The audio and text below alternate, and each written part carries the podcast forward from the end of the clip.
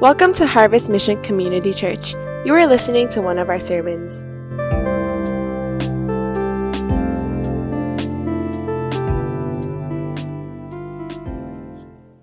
And that's why I wanted to start off as we're talking about marriage and future marriages. I want to know how many of you who are single, can I get a shout out for all the singles here? Wow, that's a loud chorus of singles, all right? to you who are single, can I ask you how many of you are open to arrange marriages? Okay, all right. I, I, wow, I, tough, tough crowd. I know, I know, I know who I'm going to be talking to today. All right. Now, uh, just in case, just in case, that some of us might not know what the phrase "arranged marriage" marriage means, I'm simply asking you: Are you willing to allow your parents to choose your future spouse? Okay, so once again, I, am beginning to understand this crowd here. Like, it's my life, leave me alone, don't do anything, right? Some of you have been on the other side where they have arranged some people and you're about to throw up afterwards, like, oh my God, I'm never gonna allow them to choose a partner for me. Now, I also know that we have some married families here. I don't know how many, but can, can I any can I get a shout out for any of the married couples here? all, all right, praise the Lord. I'm sure it's louder in online. But to you, I might ask this question. If you had to do it all over again, and with what you know now about your spouse, would you end up marrying the same person? Quiet. All right, so because it's a lose lose question. You say yes, I, I no. You say no, I will not marry that person. You're gonna die. And then if you say yes, you might be like eh, yes, reluctant yes. But but but think about this for a moment. There's not a single person in this world that gets into a relationship and leads to marriage that wants a divorce. Or someone who starts a relationship and then gets married and wants a miserable married life. Not a single person in this world. Everybody has good intentions to find somebody, to fall in love, to be in a relationship, then they get married, and from there to have a great marriage, to great family, and die somehow within the same vicinity, or I guess the age bracket before you die, and then whatever. So think about this for a moment. If none of us, that's our intent from the beginning, then why is it that when we look in this world, there's so much chaos when it comes to marriages and to relationships. It's kind of interesting to see how many people actually are open to married arranged marriages, especially if they trust their parents. One culture, as many of you probably know, uh, there's a high percentage of arranged marriages. It's from countries from India, Pakistan, even in the Middle East there's a high percentage of people who get married through arranged marriages. Um, the uh, IPSOS, which is a global research firm, they did a survey and they were asking Indians, just young Indians from the age of 18 through 25, they were asking these singles that would they rather find their own spouse or would they rather allow their parents to find a spouse for them. Do you know the percentage of these young Indians who said they would want their parents to find a suitable partner for them? That number is at 74%. Some statistics actually go as far as to say it's 85% of all young Indians are wanting their parents to find their suitable partner. So I just I started digging up some videos, and I wanted to show you this video. It will give you a glimpse into the Indian culture. Do we have anyone from India? Come on, anybody? Okay. Well, we need to reach out to that nation because they're going to take over the world soon. All right. Um, they're taking over the IT department anyway. So brilliant, brilliant people. This video is going to give us a glimpse of the Indian culture and about arranged marriages. And I want you to just watch this because there's a trend that's going on. Now there's companies that are starting for matchmaking, as many of you know that there are here in Asia as well, in China, in Korea, even here in Hong Kong and Taiwan and many of these other countries. There's a lot of matchmaking companies that have started trying to find that perfect match. But I want you to watch this video because it's going to give you uh, just an overview of this arranged marriage. They're interviewing different people. And then there's this one couple that kind of shares a philosophy of the Indian mindset of why 74% of the young people from 18 to 25 are open to their parents in an arranged marriage. So let's watch this together. Wow. Uh, that's a pretty extravagant wedding. But it's more than a wedding. In fact, my wife and I will always say that some of us spend so much time and money on one day rather than focusing on the rest of your life. Because that's what's going to happen. It takes a lot of hard work to have a good marriage. I think for many of us, to think that someone can actually choose somebody for us so we will spend the rest of our lives together, it's a pretty scary thing. But surprisingly, as you heard, I think that's a little bit of older statistics, but marriages that are arranged, they end up staying longer together than those that are not arranged. In fact, the surveys that we looked at, the statistics, the divorce rates are only at 6.3% compared to over 50 some percent in the West or even here in Hong Kong uh, for whatever that number is. I think some people attribute these statistics uh, due to the difference in the worldview of a person. And let me explain a little bit about this because I think many of us are from the East. We're from here in this area, in this region. Some of us are from the West, whether it's the UK, Australia, even the United States. And I think it's really important to know the difference because it has once been said, famously said, that relationships in the West start off in a boil and comes down to just warm water. In the East, it starts off in a little simmer and then it goes to a boil. Now, what's the difference? Why is this? It's because in the West, it's all about finding and falling in love. But in the East, it's about learning how to love. Can we just say that? Turn to somebody next to you and say, in the West, it's about finding love. In the East, it's about learning to love.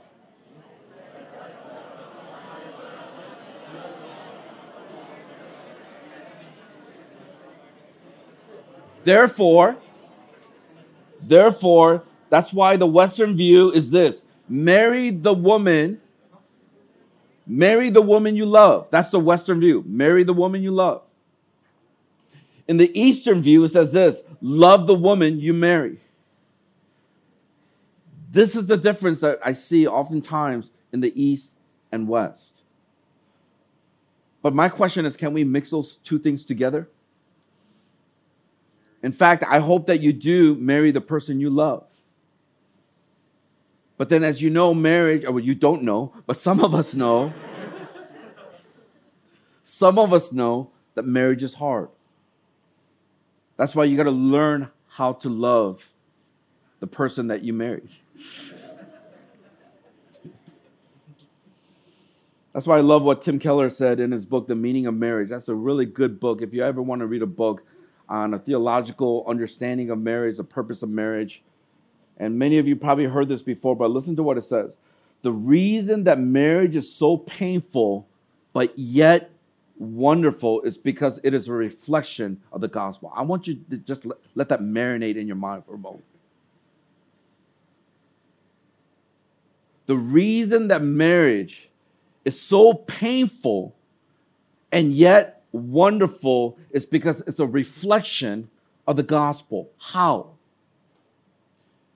Because when you think about the gospel, which is painful and wonderful at once, the gospel is this we are more sinful and flawed in ourselves than we ever dare believe, yet at the same time, we are more loved and accepted in Jesus Christ than we ever dare hope. This is the only kind of relationship that will really transform us. That's why when you have a marriage that's based on the gospel, it's a reflection of the gospel that you married an imperfect person with a lot of weaknesses, a lot of flaws, a lot of messiness and ugliness in their lives, but yet you can still love them, forgive them, be patient with them, be kind to them. When everything inside of you says no, that transforms you into more of the likeness of Jesus Christ. Because once again, that's what the gospel is. You and I messed up. We had all these issues, and we still do. We continue to disobey. We continue to live a rebellious life. But yet, God, in the midst of that, still loves us, is patient with us. He forgives us, He receives us, He accepts us. That's why when you have a marriage that reflects the gospel, that you become more like Jesus, that's when it becomes a powerful thing, as we read here.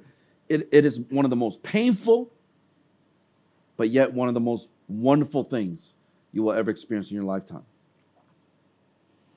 I think with our church demographics, we have a lot of singles who want to get married.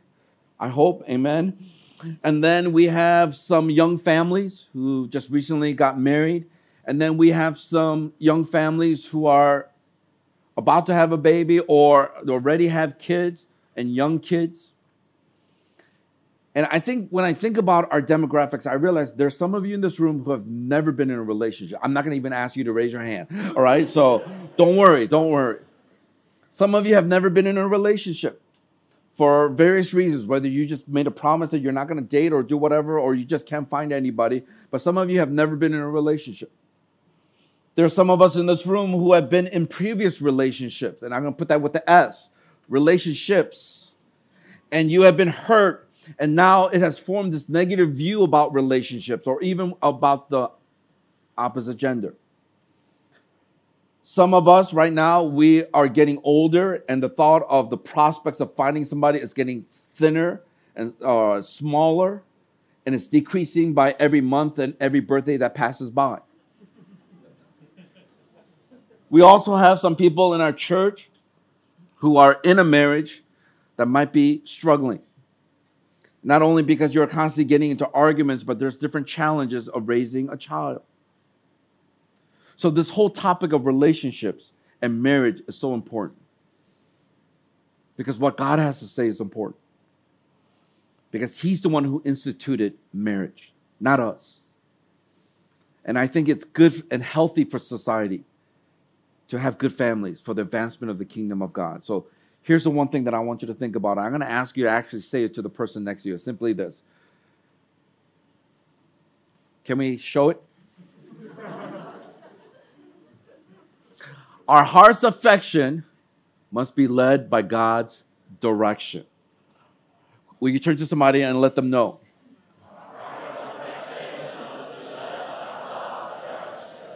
Mm. Wow, you guys are saying so well, like with some conviction. Seems like your heart is open for any any affection. You're like, I'm ready. I am ready this morning let me kind of give us a little bit of a background as we look into the story of Isaac and Rebecca, because I think context is a little bit important of what's happening in this story, and it will make more sense. As many of you know, God promised Abraham that he was going to be the father of many nations. And as you know, to be a father of many nations, you have to have children. But if you know the story about Abraham and also about Sarah, you will notice that as they were promised that they were going to have many offsprings, that they tried to have a baby for many, many years and they could not. It was only at an old age, even when Sarah was laughing because she says, It's impossible. In their lack of faith, God gave a miracle baby to Abraham and to Sarah. And the baby, his name is Isaac. Now, with Abraham and Sarah uh, ended up having Isaac, this miracle baby, you'll notice that Sarah then passes away, the mother, she passes away. And then Abraham, in his old age, he's also coming to the realization I'm going to pass away soon. And therefore, Isaac, my son, who's going to carry my name, he's not married yet. He needs to find somebody and start having children so that we can multiply and be fruitful in that way. And so that is why he decides at this moment to then find a suitable partner for Isaac. Now, I'm going to talk here. Normally, I kind of have two points and that's it, but this is a story, it's a narrative. And I want to kind of read the story and pause at different points to highlight different principles that we see in the story about Isaac and Rebekah. So I'm going to talk about four traits that I see in this passage. In fact, it could have been a lot more, but I try to shrink it down just to four key essential things when it comes to knowing when somebody is the right person to marry or to establish a healthy relationship. Also, for those of us who are married, you might be like, okay, time to doze off because he's speaking to all the singles. No. These principles that we use to actually find somebody are the same principles you have to continue in your marriage relationship to make it healthy and to grow. So, let me talk about these four things, uh, four traits that we see as we're talking about our heart's affection and how that is important as we are led by God's direction, that God is going to lead us and guide us along the way. Here's the first thing it's the involvement of others. That's the first thing, that there is an involvement of other people. Let's go ahead and read, uh, starting from verse 1 all the way through verse 9. We're going to read these verses together. And once again, if you don't have a Bible, you can either kind of listen or you can read on with somebody next to you. If they're kind of hogging it, say, Can I share? You know, and hopefully they'll share with you and those of you who are part of our church share. All right? Okay, so here we go. Let me go ahead and uh, just read uh, Genesis chapter 20. Excuse me for a second. You guys got to pray for me. I don't know. I, I, I somehow lost my voice, uh, or I'm losing my voice. So, uh, Genesis chapter 24. I, I, don't know. I think I said tw- uh, 23, but if you could turn to Genesis, Genesis chapter 24. Let me, let me Get some more. Okay, let's read it. It says this. Now, Abraham was old, well advanced in years, and the Lord had blessed Abraham in all things. And Abraham said to his servant, the oldest of his household, who had charge of all that he had, Put your hand under my thigh, that I may make you swear by the Lord, the God of heavens and God of the earth, that you will not take a wife for my son from the daughters of the Canaanites, among whom I dwell, but will go to my country and to my kindred, and take a wife for my son Isaac. The servant said to him, Perhaps the woman may not be willing to follow me to this land. Must I then take your son back to the land from which you came?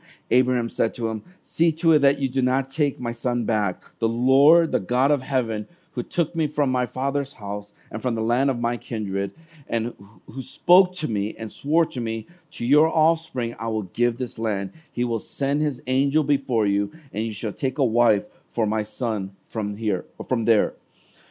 But if the woman is not willing to follow you, then you will be free from this oath of mine. Only you must not take my son back there. So the servant put his hand under the thigh of Abraham, his master, and swore to him uh, to him concerning this matter. Let me just pause and talk about these nine verses and why this involvement of others is very important as we think about relationships. You will notice that Abraham calls upon his servant. His servant is uh, Eliezer.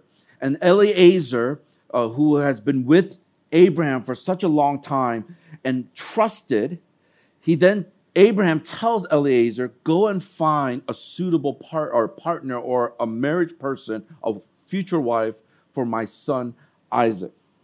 Now, Abraham gave specific instructions about searching for the right person. He mentions that the woman cannot be a Canaanite. And let me make sure that we understand it's not that God was against mixed marriages. Uh, this is where sometimes people use scripture for their own self centered and I would say even evil purposes. And so we need to try to understand the heart behind what was written. The reason why Abraham said to Eliezer, Do not find a Canaanite woman, was not because it was racism or discrimination, but in fact, it was more of an issue of worship. It was a worship issue because the Canaanites were against God and they were warned, the Israelites were warned many, many times that you're going to be tempted by the Canaanites to worship other gods and turn away from me.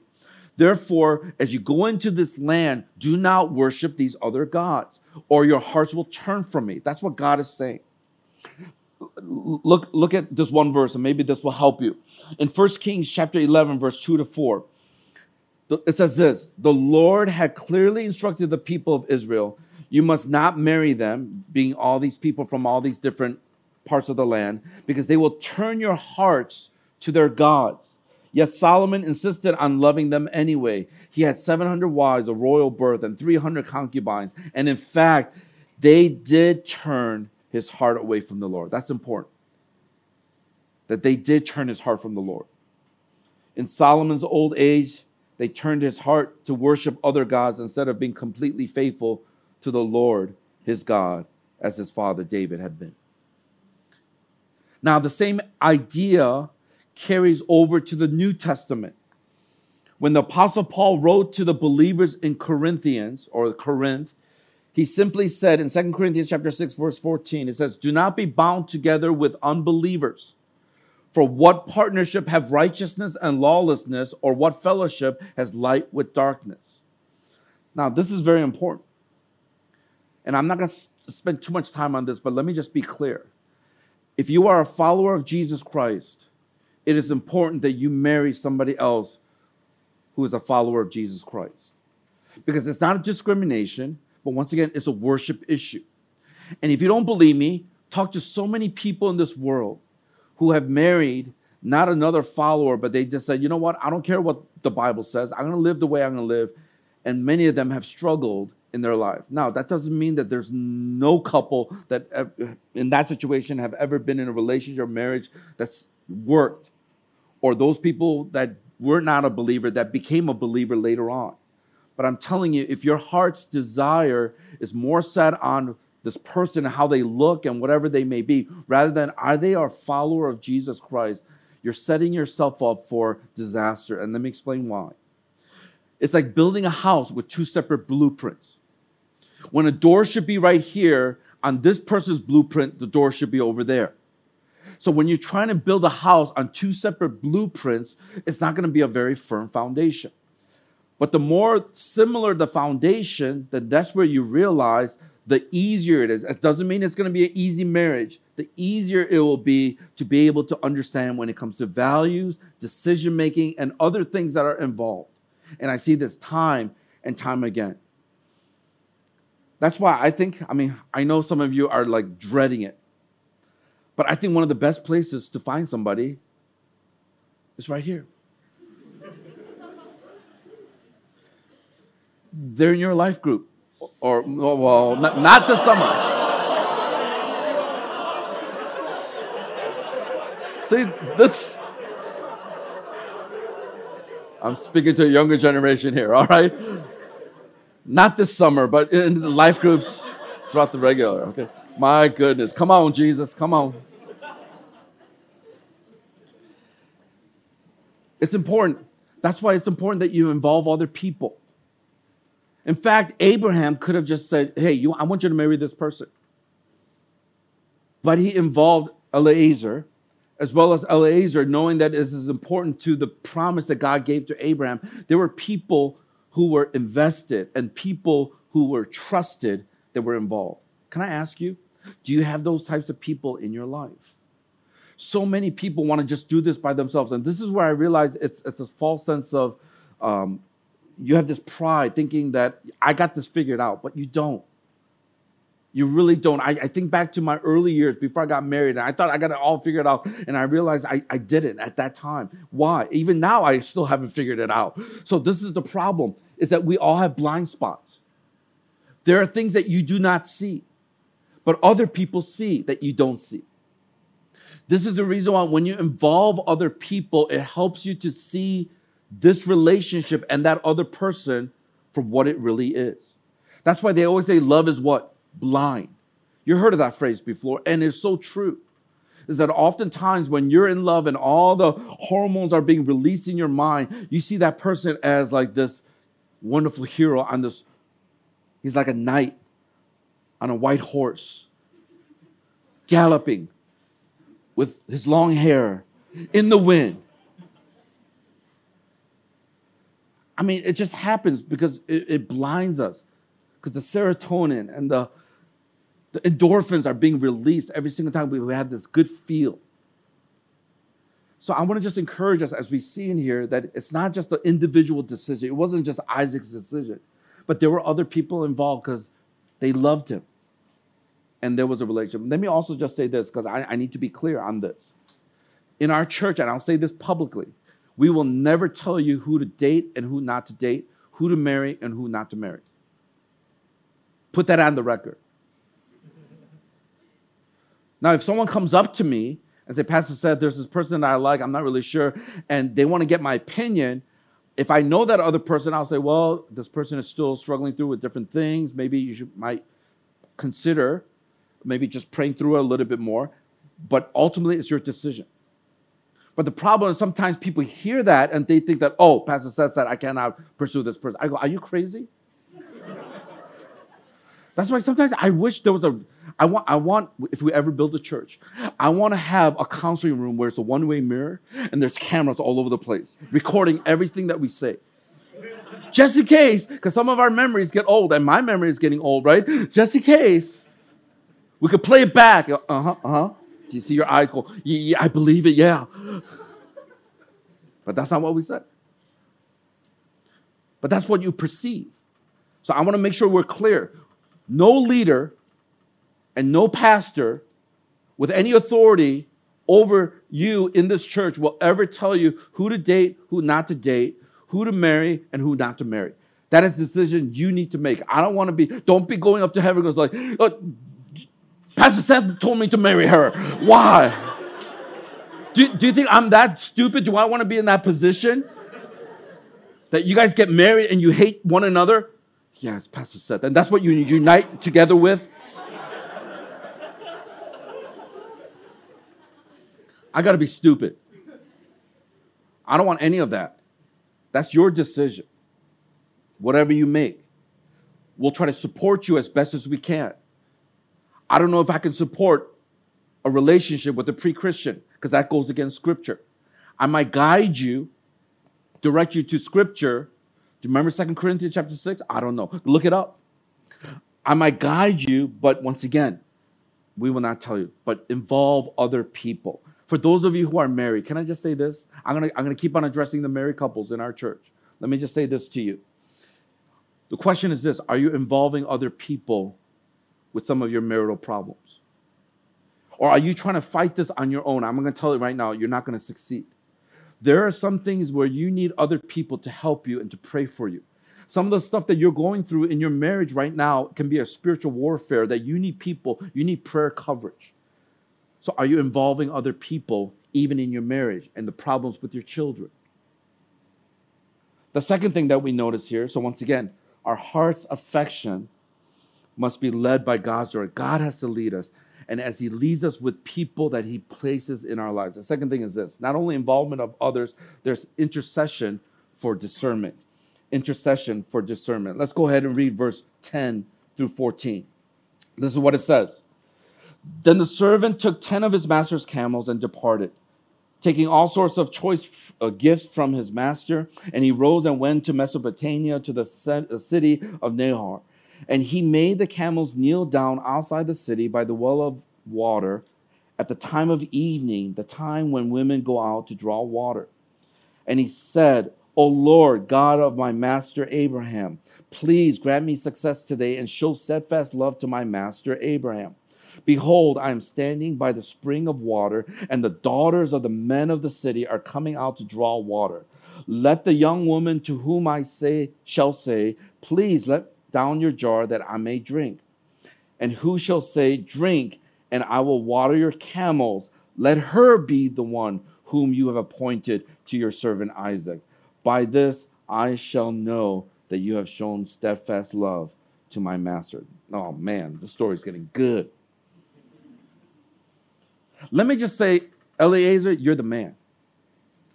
Because this guy's smart. Because he's trying to find a suitable wife for Isaac, his master's son. Where does he go? He's the man. He goes to the place where there are a lot of women.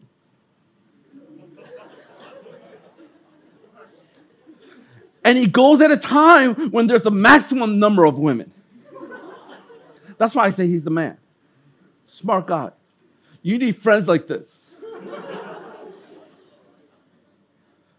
Some of you are trying to find women in axe throwing contests. Not every woman likes that. Some do. Some do, but not all. I realize for some of us, we just don't have a context to meet other people. But here's the servant of Abraham, and he goes to the well where they're all women at the evening when more women are there. So he will get the maximum possibility. Praise the Lord. This guy's smart. So while he's doing his part, he's doing his part. Can I get a good amen to that? He's doing his part. Some people are like, oh, there's no one, but you're not doing anything. But at least he's doing his part.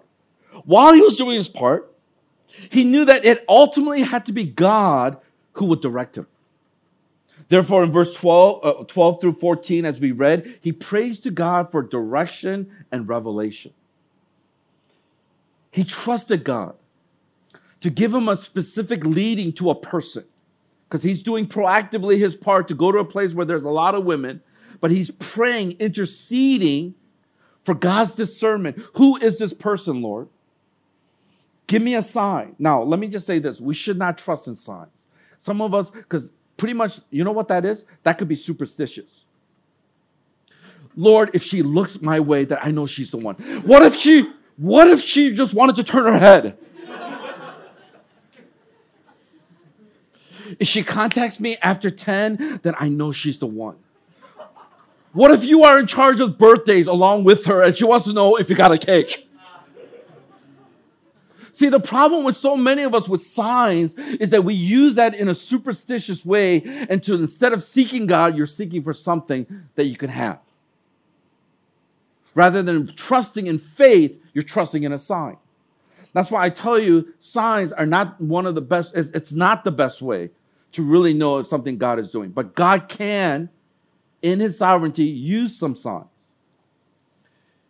If she is constantly blue ticking you, if she constantly says no to you, you can say, like, Pastor says that don't believe in signs. This is not a sign, okay?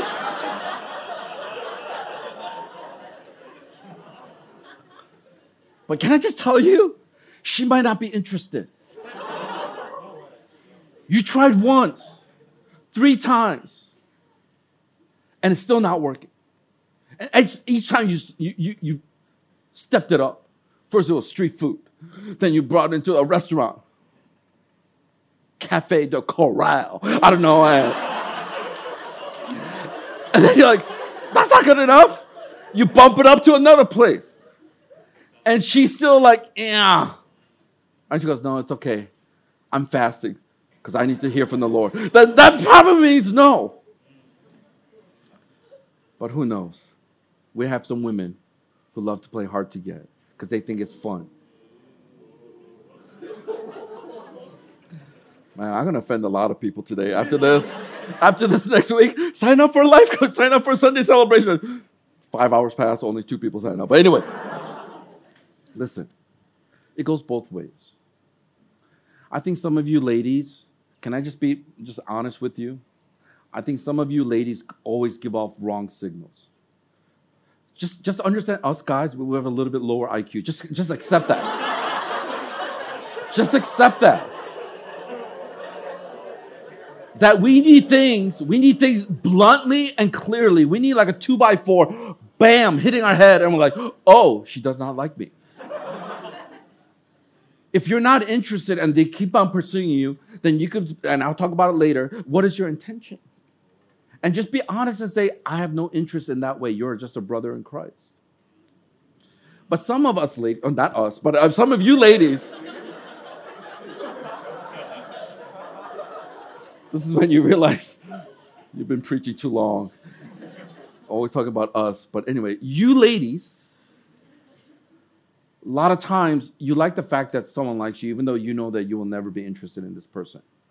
Because it gives you a little boost in your, it's kind of like the COVID uh, jab, just that, yeah. It gives you more kind of sense of like, oh, like I value, I have worth. But you see, in, in the Christian circle, in the church, it doesn't help relationships in way of purity, in the way of just being able to interact. That's why I think honesty is the best way just to be able to say, hey, I'm not really interested. And brothers, can I just encourage you? If, if a woman continues to say no, it's not because she, she'll get it one day. She'll figure it out that she loves me. No. She, she, she might, really, men, she might not like you. Drop it. If she does later on turn around, trust me, she will give you every single indication. she will do a lot of things. And that's a whole different sermon topic we could talk about signs.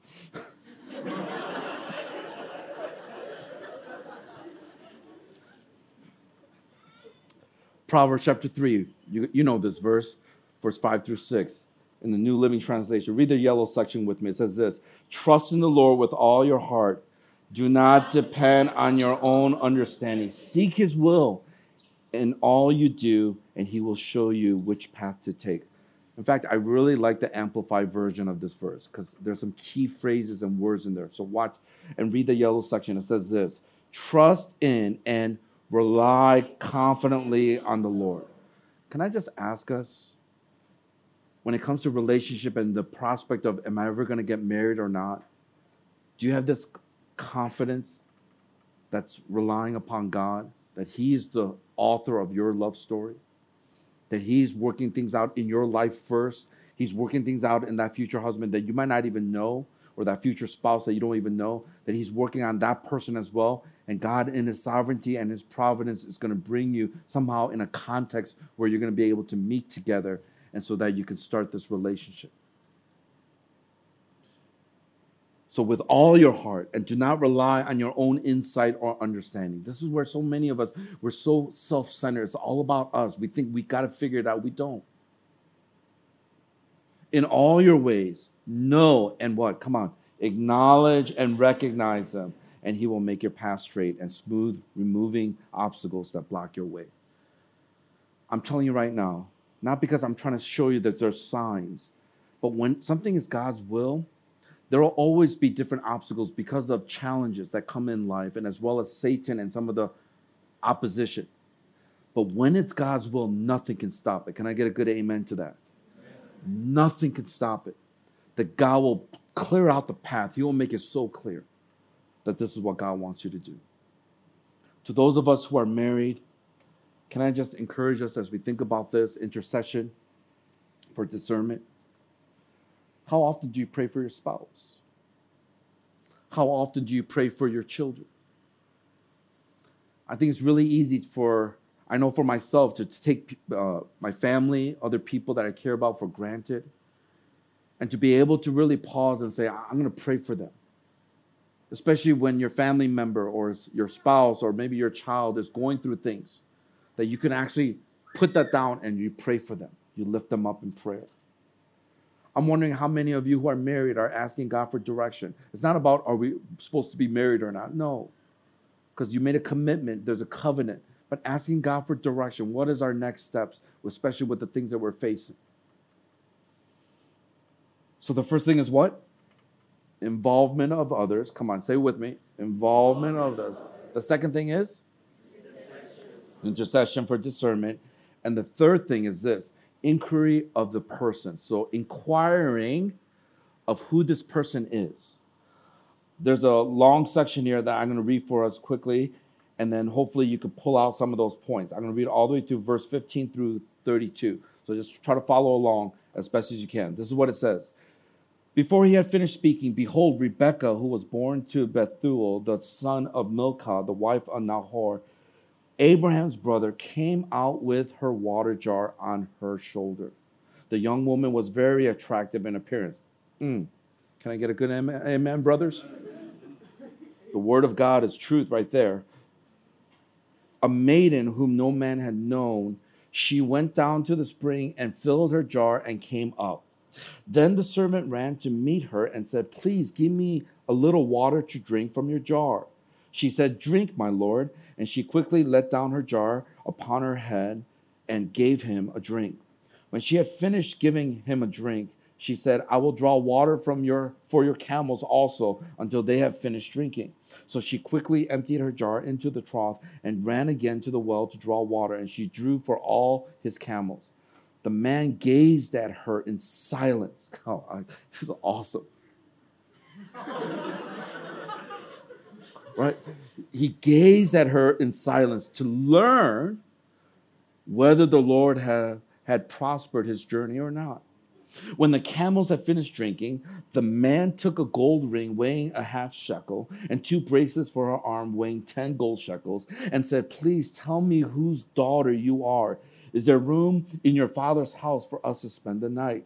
She said to him, I am the daughter of Bethuel, the son of Milcah, who she, whom she bore to Nahor. She added, We have plenty of both straw and fodder and room to spend the night. The man bowed his head and worshiped the Lord and said, Blessed be the Lord, the God of my master Abraham, who has not forsaken his steadfast love and his uh, faithfulness towards my master.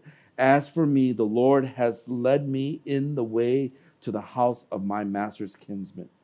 When the young woman ran and told her mother's household about things, then the young woman ran and told her mother's household about these things. Rebekah had a brother whose name was Laban. Laban ran out towards the man to the spring. As soon as he saw the ring and the bracelets on his sister's arms and heard the words of Rebekah, his sister, thus the man spoke to me, he went to the man. And behold, he was standing by the camels at the springs. And he said, Come in, O blessed of the Lord. Why do you stand outside? For I have uh, prepared the house and a place for the camels. So the man came to the house and unharnessed the camels and gave straw and fodder to the camels. And there was water to wash his feet and the feet of the men who were with him. Now let's just stop here. Long section of the story. I hope you were following along. Because in verse 15, we see that God now reveals to Eliezer, the servant, almost instantaneously his prayer request. In verse 16, as I commented, we see that Rebecca was attractive in appearance. Now, let me just say this. If all you do, I'm talking to the brothers here, the men, if all you look at is external appearance, I'm going to tell you right now, you are going to later on be mistaken. In the same way, if there's no attraction, there's a problem as well.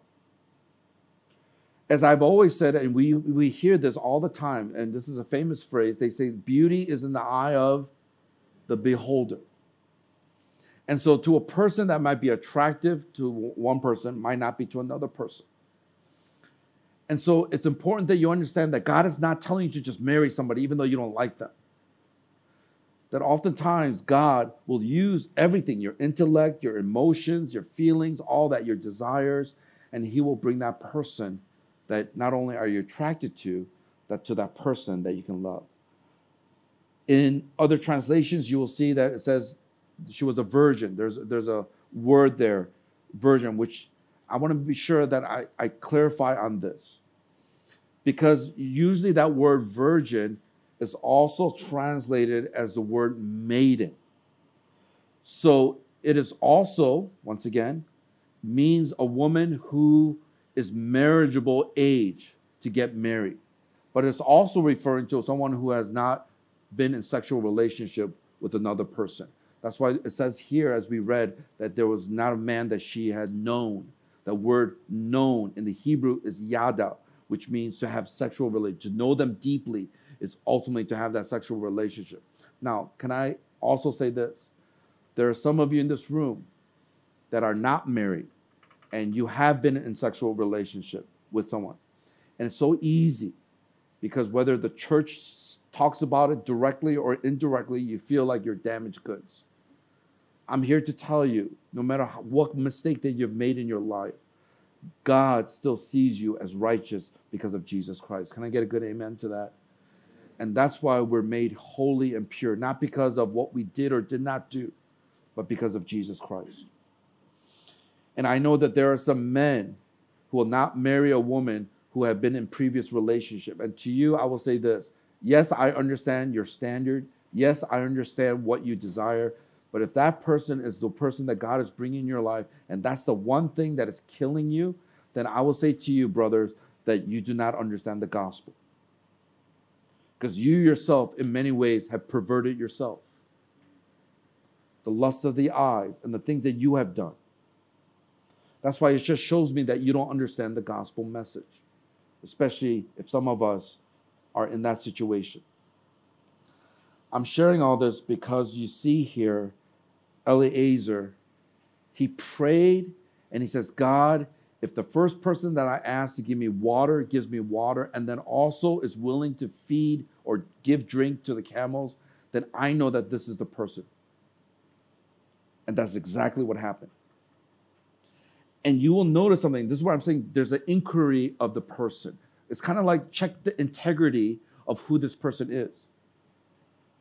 She wasn't just attractive in appearance, she wasn't just a beautiful person on the outside. She was a beautiful person on the inside. And this is important. Because what you notice is that Eliezer requested her, please give me water from the jar. And what does she do? She didn't have to give water, but she did. Not only did she give water to Eliezer, but I want you to note that he gave water to how many camels? You guys remember what we read earlier? How many camels did he have? 10 camels. So you have to understand these jars are not like huge. I mean, they're big enough, but as she's putting it in the trough, she probably had to go back, draw the water, come back, water them. I don't know how many times, but she had to probably do that several times. What is the point? The reason why he stared in silence is he is amazed that here's this woman who, were a stranger just asked for water, and her kindness of her heart, she was willing to do that. And not only to him, but also to feed his uh, or give drink to the camels, which required effort and time. Brothers, I'm telling you right now, when you meet somebody who's consistent in their character to what they present on the outside, she's a keeper. In the same way, ladies, when you find a person who is consistent with who they are in public and also in private, and they have a servant's heart, I'm telling you right now, he might be a keeper. The reason why I say this is because when, when I think about marriage, when I think about just many different couples, it is so easy, and I know that I'm guilty of this. It is so easy in the beginning to be on the hunt. And you go all out. It's three in the morning. yeah, baby. Yeah. you know. it is so easy to do a lot of good things because you're trying to win that person over.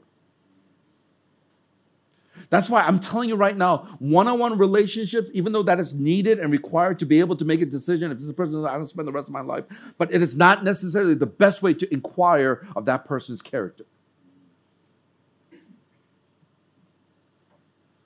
Do they go off to life group? Because as you've heard that phrase before, I'm sure you've heard it. If that man does not love the bride of Christ, he's not going to be a good groom to you as a bride? Is he committed? Is he a servant when no one asks them? They come early to say, Is there anything I can do to help? Because that's what they will do when you get married, because that's who they are. Once you start seeing some selfishness, you realize if they haven't addressed it in their character, it's going to carry over into the relationship. You could ask any married couple. All the issues that you do not address, it's going to carry over into your relationship, into your marriage. If you haven't dealt with some of your things of the past, it's going to carry into your relationship. If you haven't addressed some of the anger issues and some of the things that you felt in your heart, the bitterness, it's going to enter into your relationship. That's why I'm telling you, brothers and sisters, watch out for people who have lack of forgiveness and bitterness issues in their hearts, because that's exactly what they're going to do with you. That's why I'm always watching. And, you know, when you counsel people, you listen to their stories, you realize, man, they have a hard time forgiving. They have a really hard time understanding how messed up they are. They're so self-righteous. They're Pharisee. I'm going to tell you right now, when you get into that relationship, they're gonna, you, you make a mistake, they're going to look at you with this disgust and contempt. Those things are not healthy for a relationship. That's why you got to watch them in public, in what they do, how they do things. How is their relationship? And I, this is a sensitive area, but I'm going to say it anyway. I, you might not come next week, but I still love you. But I'm going to say it anyway. I always tell people watch and see if they have relationships with people of the same gender. There's always that guy who has all these girlfriends, but not too many guy friends. There's that girl that has a lot of guy friends, but lack of girlfriends. Now, I'm gonna, I'm gonna try to temper this a little bit. Because maybe you grew up as a tomboy and you love sports, but all the girls, they just love, I don't know, eating crackers and talking and doing whatever. I, sorry, I can't think of anything. I could, I could just imagine my wife like, dumb. That was a dumb comment.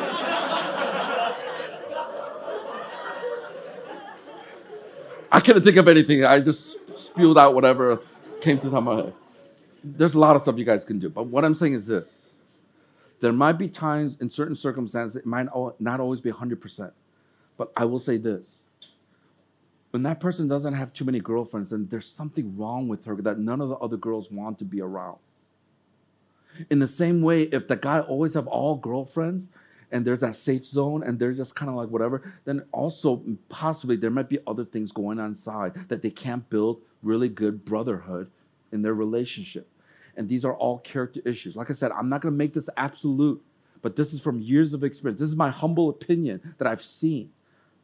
That's why you got to look at how they relate to the same gender as well as the way they relate to others people from the opposite gender because the way they interact will show you who they are. Not when you're one on one. One on one, they are the nicest people in the whole world. But it's who they are in public with other people. How do they treat their roommates? Watch that.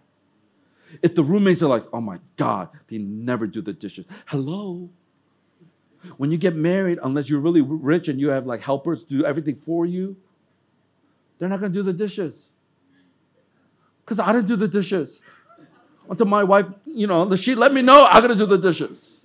But it took some time. Because I grew up, my mom doing everything. Yes, I'm a mama's boy.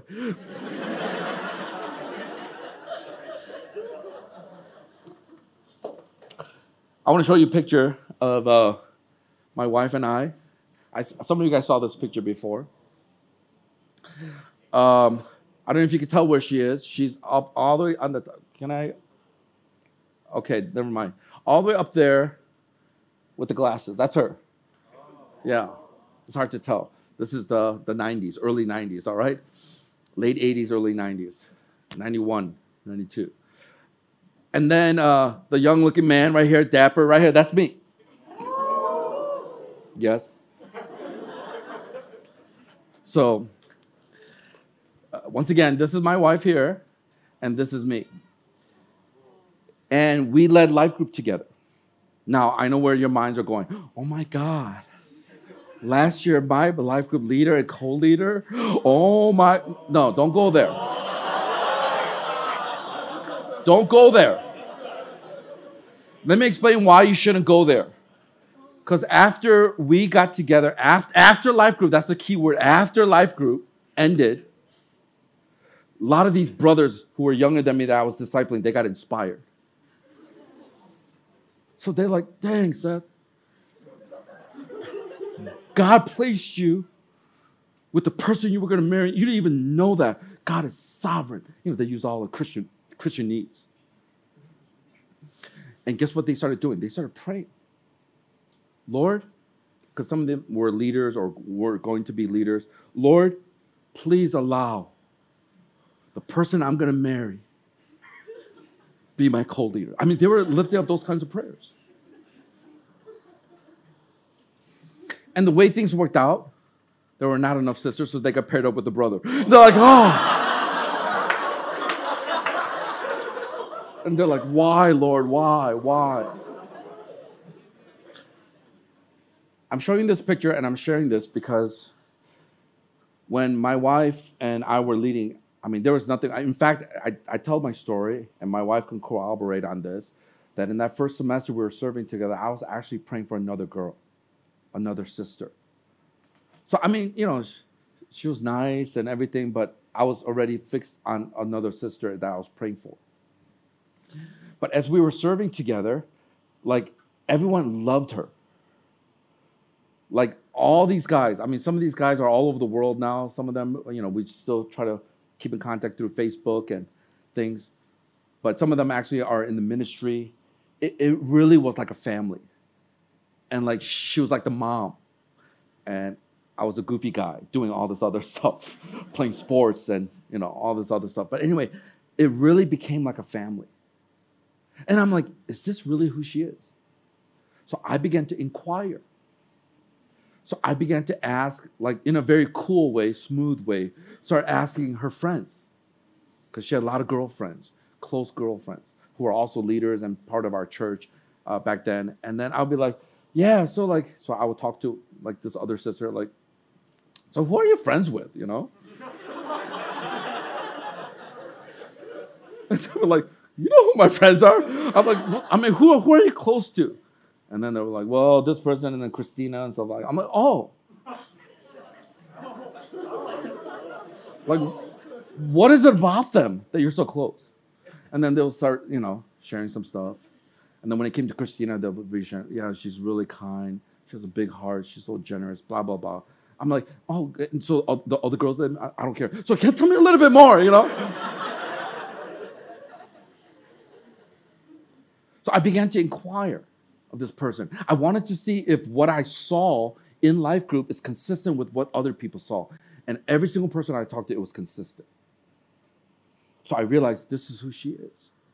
And this is the kind of person I want to marry and spend the rest of my life with. Very generous, very kind, compassionate woman, because I need someone very compassionate, because I'm going to mess them up, you know? Uh, just being able to just grace giving. And that's when I began to realize the more you see consistency in different contexts of their lives, the more you begin to get a glimpse of who they are in their character. This is what I want to encourage all of us with to be people who will be a little bit more aware and inquiring. And that's exactly what Eliezer did. Now, those of you who are married, the question, well, you, you already made a decision, so now what? Well, I will say this keep on growing and learning how to serve one another. The things that attracted you to that person when you got married, continue to find those things and do those things.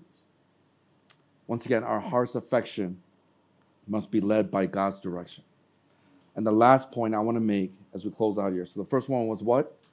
Involvement of others. The second one is intercession for discernment. The third thing is inquiry of the person to see if there's integrity and consistency of who they are.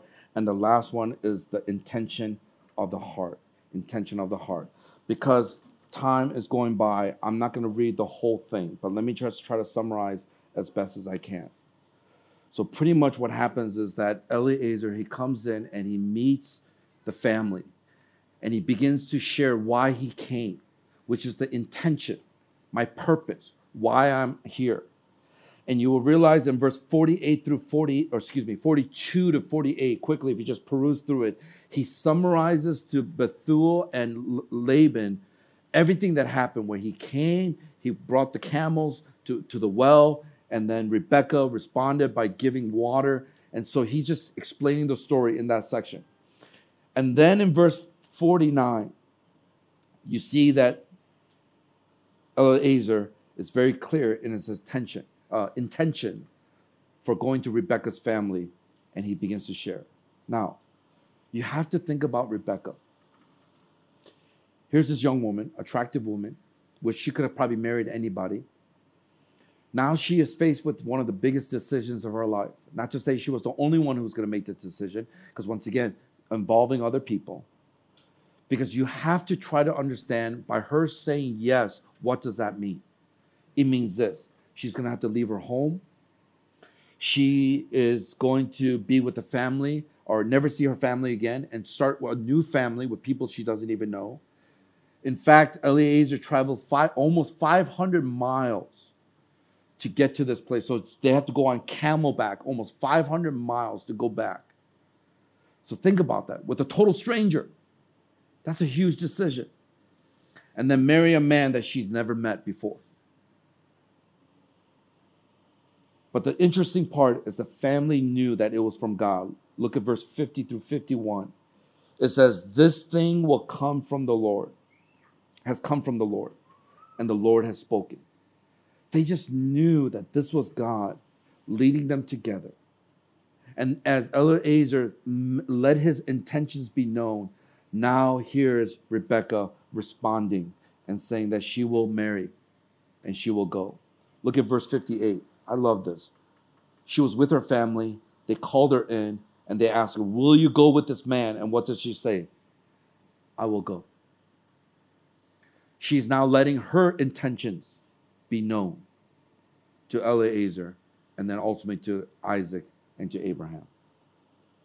The point I want to make is this the one thing that you cannot forget is that love is a decision. Everyone say it's a decision. Love is a decision that you make. It's not a feeling, even though feelings can come. When you decide to love, it is the decision that you make. It's a volition of the will. I love what C.S. Lewis said. Uh, once again, another good book if you want to read during the summer. It's called The Four Loves. He has a huge section on friendship. If some of you are struggling with friendship, this is one book you want to read because he talks a lot about what true friendship is. He talks about four loves, and he says this there is no safe investment. To love all, to love at all is to be vulnerable. Love anything, and your heart will certainly be wrong and possibly be broken.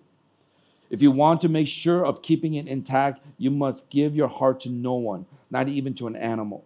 Wrap it carefully around with hobbies and little luxuries. Avoid all entanglements. Lock it up safe in the casket or coffin of your selfishness. But in that casket, safe, dark, motionless, airless, it will change. It will not be broken. It will become unbreakable, impenetrable, irredeemable. The alternative to tragedy, or to at least to the risk of tragedy, is damnation damnation. The only place outside of heaven where you can be perfectly safe from all dangers and perturbations of love is hell. That's so powerful when you think about it. Because there's always a risk when you love people. You're going to get hurt. They're going to hurt you. They're going to do things that you do not like. But that's why it is a decision.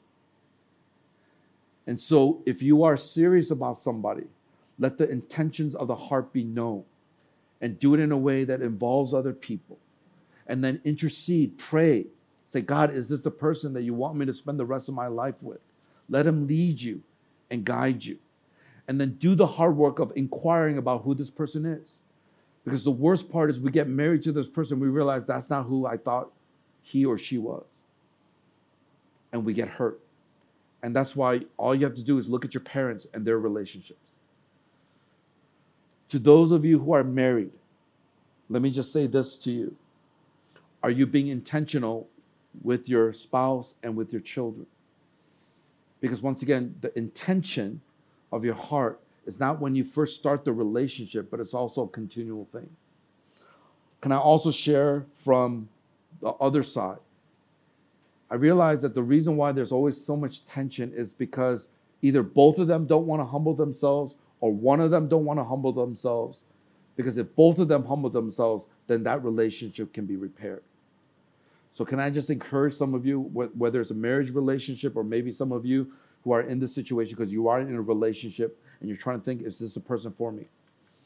Is that when one party tries to confess and say sorry then that now the ball is in your court to be able to make that decision because it's so easy to say you know what? I don't want to talk to you. I don't want to do anything that will continue to build walls. You're making a decision not to love. But to be able to make that decision, to be hurt again, even if that means at the expense of maybe some of the emotional things you have to go through. But that's the beauty. On the other side of that hurt is a genuine love that reflects the gospel message. So, once again, our heart's affection must be led by God's direction. I want to give us some quick next steps, and I'm going to close out uh, with this one video that kind of communicates what I'm trying to communicate here. The first thing that I want to encourage us, especially no matter where you are, whether you're you don't have a relationship right now, you're looking for a relationship, you are in a relationship, you're married, your marriage is not going well, your marriage is going well, wherever you are, here's some things to keep in mind. The first step is this pray for your relationship. Wherever it is, even if you don't have anybody right now, just pray, intercede. Many of us, we, we don't believe in prayer. That's why we don't pray. Start praying for the relation, for your future spouse. Pray for them. And as you begin to pray, God will change you. That's the first thing. Second thing is this proactively work on becoming marriage material. Some of you are like, why doesn't anyone like me? Sometimes I want to like be really honest and say, you know why? Do you know why? Here's a list of all the reasons why. But that's that wouldn't be very pastoral. I know, bro, it's hard. I know, I know it's really hard. But maybe we could kind of work on some stuff together, man. And I know some of you are like, well, I'm growing and but I still don't have anybody. Well, once again, then I would say you got to listen to the third step, which is patiently wait for God's leading. If you want, you could just jump, you know, just jump at this relationship. But guess what? If it's not really what God wants, and once again, you're setting yourself. I always tell people the second most important decision you'll make next to receiving Jesus Christ as your Lord and Savior is the person you'll marry. And so often we jump into relationship after relationship and we're constantly not learning. We're not aware of what's happening. Some of you have to stop because you're just not ready. You're not mature enough. Just grow. So you got to learn how to be patient. Those of you who are growing and those of you who are past that age and like, I want to get married. And let me just encourage you. Like you can't force it. You, I, let me take that back. You can't force it. You can marry anyone you want to marry. But once again, to find the one that God has for you, it, you got to be patient and wait and trust in Him and His leading. The fourth thing is this partner up with an older mentor. You need a wingman. Some of you, when I see how you're going in, I'm like, no, mm, it's not gonna work. But but you could tell your kids, be careful, you're gonna fall down, and then how are they gonna learn, right? They're gonna always be like, so you just gotta let them fall. And then they get wiser, they go, oh, it didn't work. Yeah. So you need a wingman. Find an older mentor. Because guess what? That mentor might know that girl. And that mentor might be able to help the sister see the beauty of who you are.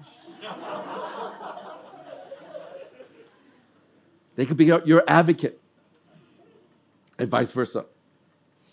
Which means, sisters, find an older mentor who will be able to kind of just talk with that guy. So, is there anyone you're interested in? No.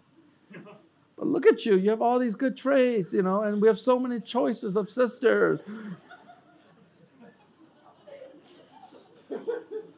And lastly, put God as the author of your marriage. Let Him write your story.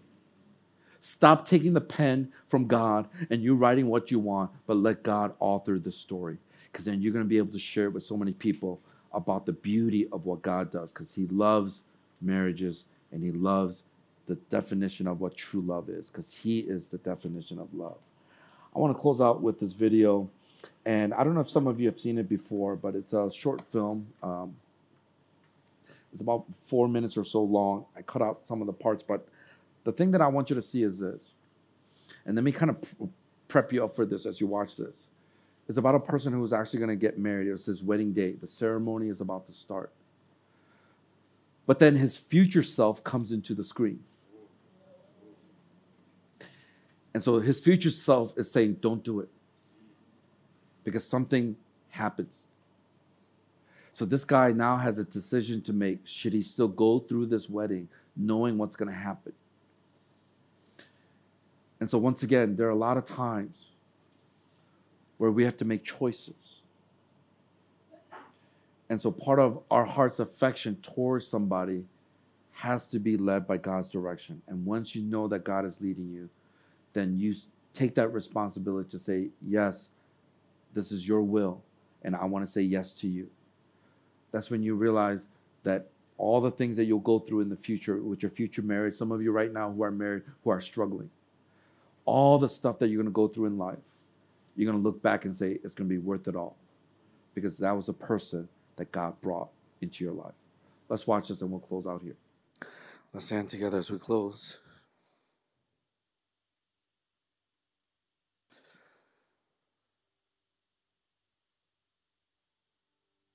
The reason why I say love is a, a decision you make, it's not a feeling. It's because there's a lot of stuff that's going to come your way. And many of you are still young, you, you don't fully understand it, but there's going to be a lot of difficulties you're going to face in your lifetime. People passing away, different challenges, a lot of hurt. But see, when you're in this covenant relationship, it's not just all about feelings, but you're saying, I'm going to choose you in spite of everything that might happen.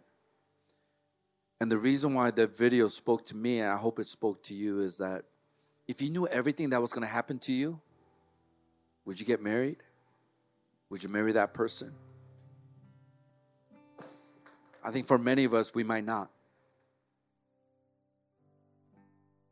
That's the thing, that's the journey where God brings different people your way, and then you make a decision this is the person. In the midst of all these other choices, I'm going to choose this person. I don't know what's going to happen. They might die in a car accident, something might happen, but I choose this person with what I know. And I'm making a decision because this is what God has led me in my intercession as I involve other people, as I inquire of their character, who they are, and I let my intentions be known. And then you can go through life because you made a decision together.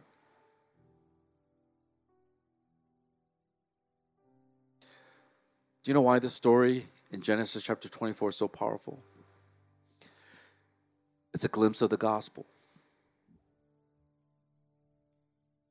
Because Jesus Christ chose us, knowing that we we're going to sin, mess up, screw everything up, turn away from Him, but He still chose us. And if you look into the book of Ephesians, it talks about how Christ is our bridegroom, and the church is his bride. Christ died for the bride, the church, which is you and I. We make up the church. And if God so loved the world that he chose to love people like us, knowing that we're going to do all these things anyway, that is the epitome of the love that we want to aspire for. That is the unconditional. The Hebrew word hesed, this covenantal love that is not based on circumstances or how we feel, but it is a covenantal love, which is made when you stand in front of God and your friends and your family, when you stand before that person that you believe that God has for you.